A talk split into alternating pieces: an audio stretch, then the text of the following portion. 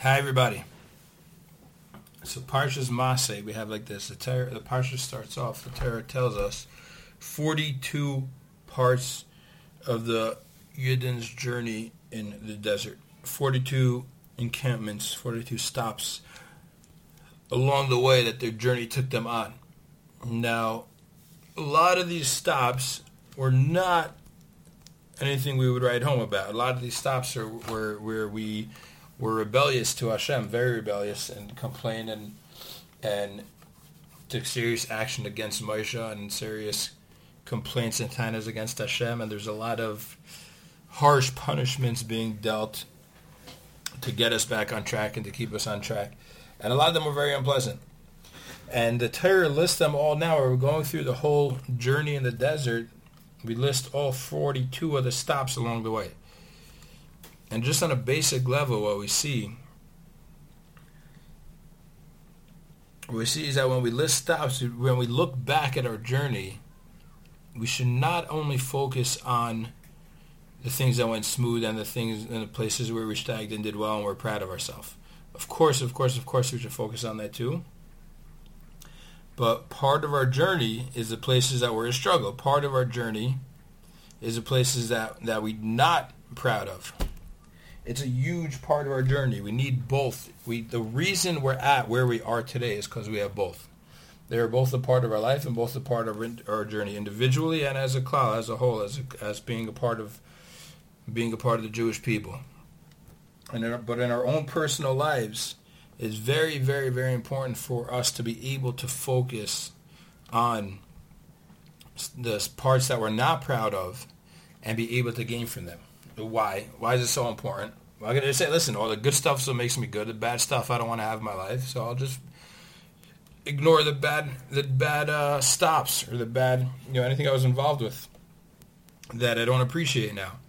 But it's a v- crucial and critical mistake to their way of thinking and a way of growing because all of our experiences are made for us to grow from.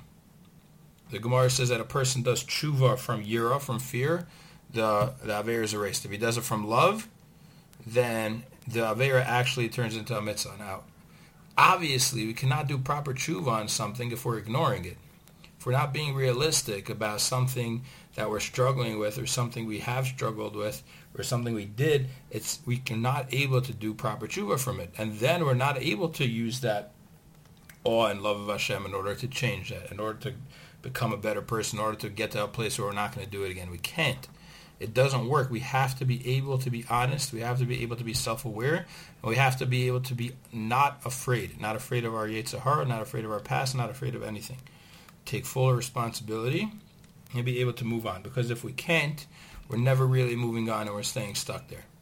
We can't move on from something by ignoring it because it's a gaping hole still there. We have to cover up the hole. And the only way we can fill up the hole so it doesn't trip us up when we come back around or it doesn't trip anybody else up when we project is by being honest about it and being in touch with it. And then we're able to work on it. And when we're able to be in touch with something that we have to work on, that's what makes it holy. When we're able to be self-aware and able to get a proper view of it and proper hashkafa, that's exactly what makes the bad thing that we're struggling with or involved with or that we're, we're, we don't want to focus on. That's what makes it holy. It becomes holy when we're able to be aware of it and able to grow from it.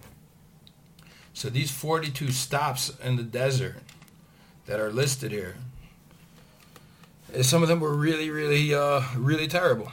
They were really, really terrible, and terrible things happened, and terrible consequences happened. But it's it's a part of what brought us together as Jews to be able to come into Eretz Yisrael and be able to settle the land, because Eretz Yisrael is uh, it's a certain starkness to it. There's a certain black and white. There's a certain in your face. There's very, the, the, it's crucial to be self-aware, especially in Eretz Yisrael, the Svarim bring. Especially in Eretz Yisrael, we have to be fully self-aware.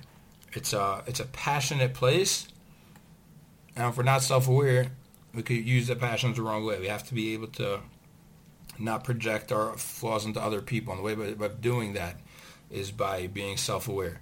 And in order to bring us to this level, to be able to go into Eretz Yisrael, we had 42 stops and 40 years in the desert, and a lot of them were uncomfortable and unpleasant. And that's looking back that's only going to be for our growth.